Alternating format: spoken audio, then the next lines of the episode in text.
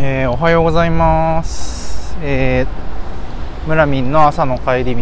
えーこの番組はエンジニアリングマネージャーの村上拓也村民が、えーまあ、10分間ぐらいで仕事の話をするというポッドキャストです、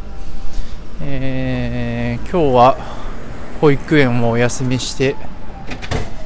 ちょっと息子が最近誕生日を迎えたということでですね、まあ、ちょっと記念写真を撮ったりとかして、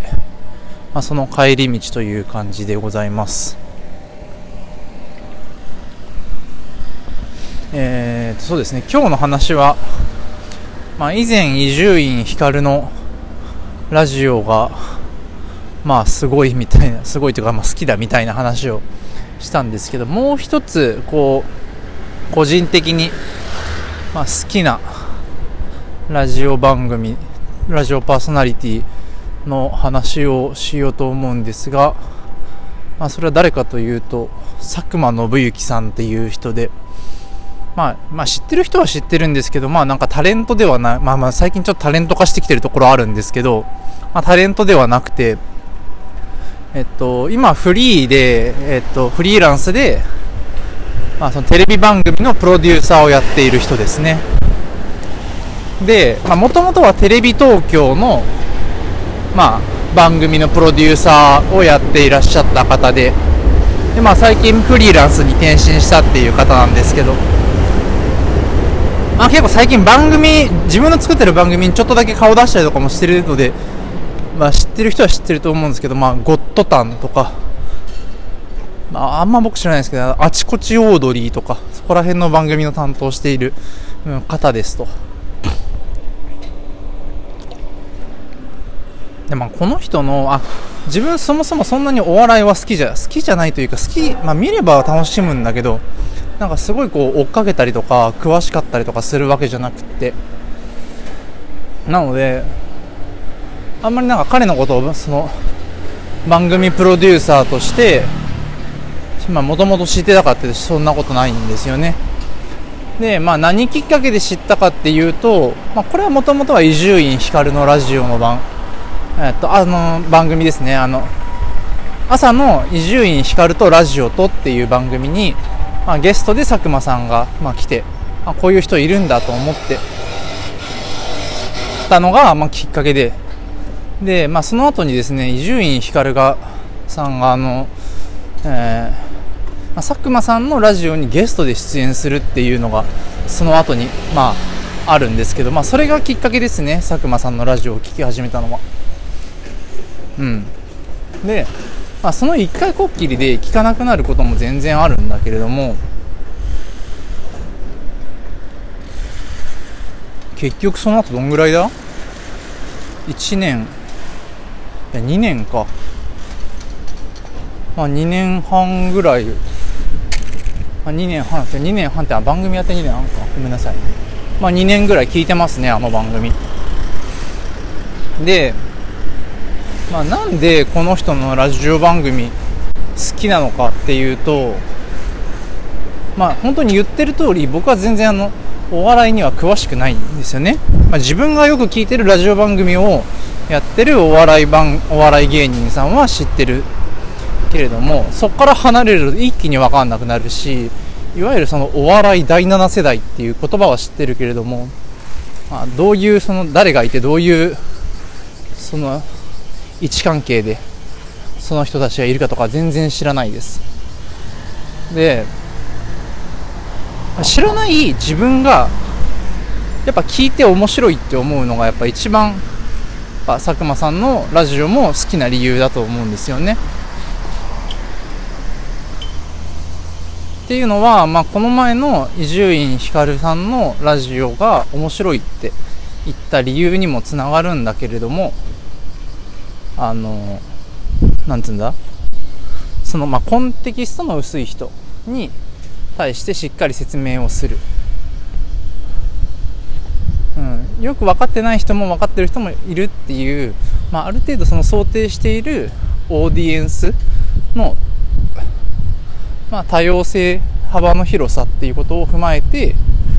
まあ、知ってる人にはやぼったくない。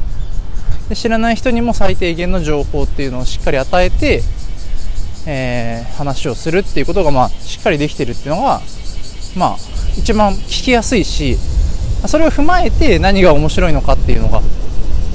まあ分かるようにできているのが、まあ、佐久間さんの、まあ、ラジオなんですよね。まあ、なんであのこうなんつうのかなながら作業をしたりとかしてると気にまあ聞いてて程よく聞いてて心地よいっていうのがやっぱ一番はあるかなと。で、まあ、あと伊集院さんの場合は、まあ、それは落語出身で落語のバックグラウンドがあってこう枕落語の枕っていうのがうまいその導入の仕方っていうのでこう彼は身についてるからだっていう僕なりの考察を、まあ、したんだけど、まあ、佐久間さんの場合に関して言うとまああのまあ、ビジネスマンとしてしっかりしてるからなんだろうなっていうふうに、まあ、まあ、そういう結論にまあなりますよねと。まあ、ビジネスマンだし、やっぱ、初めましての人ともビジネスの話をして、目線揃えて、まあ、結論出して仕事を進めるっていうことを、まあ、あの、そのテレビを作るっていう番組の企画をして制作をするっていうそのビジネスの中で、ま、身につけられて、ま、いるからなんだろうなというふうに まあ、わざわざ言われると多分あの言われる方としては、ま、恥ずかしみを受けてるような感じになると思うんですけど、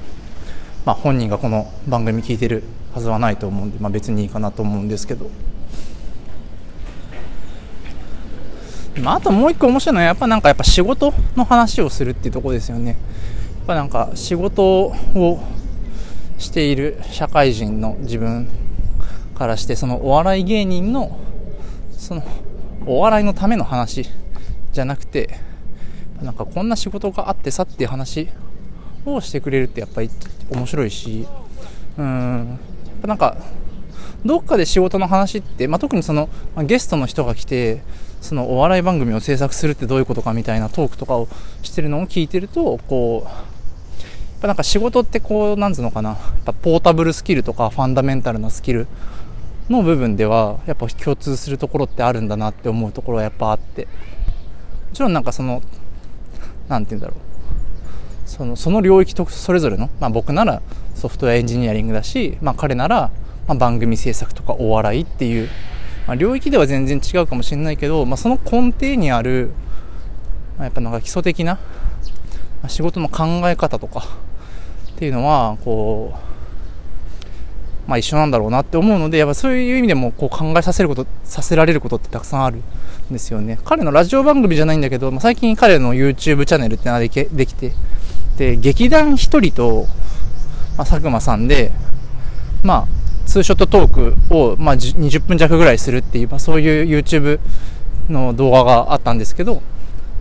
まあ、最終的にやっぱその制作現場っていうの人間関係だよねみたいな話、まあ、人間関係がや気持ちいいかっていうので、仕事ってうまくいくかいかないかだしっていう話をまあしてて、まあ、なんかそれとかも、まあ、どういう現場も変わらないんだなってこう考えさせられるというか。そういう意味でもすごい面白かったなっていうのを覚えてます。はい。そんな感じで、えーと、自分がよく聞いているラジオ番組の話その2佐久間信之さんの、えー、オールナイトニッポンゼロと、毎週水曜日の夜3時から、3時から、えー、日本放送でやってるっていう感じですので、もし興味があれば聞いてみてください。はい、じゃあ今日はこんなところで村上拓也でした。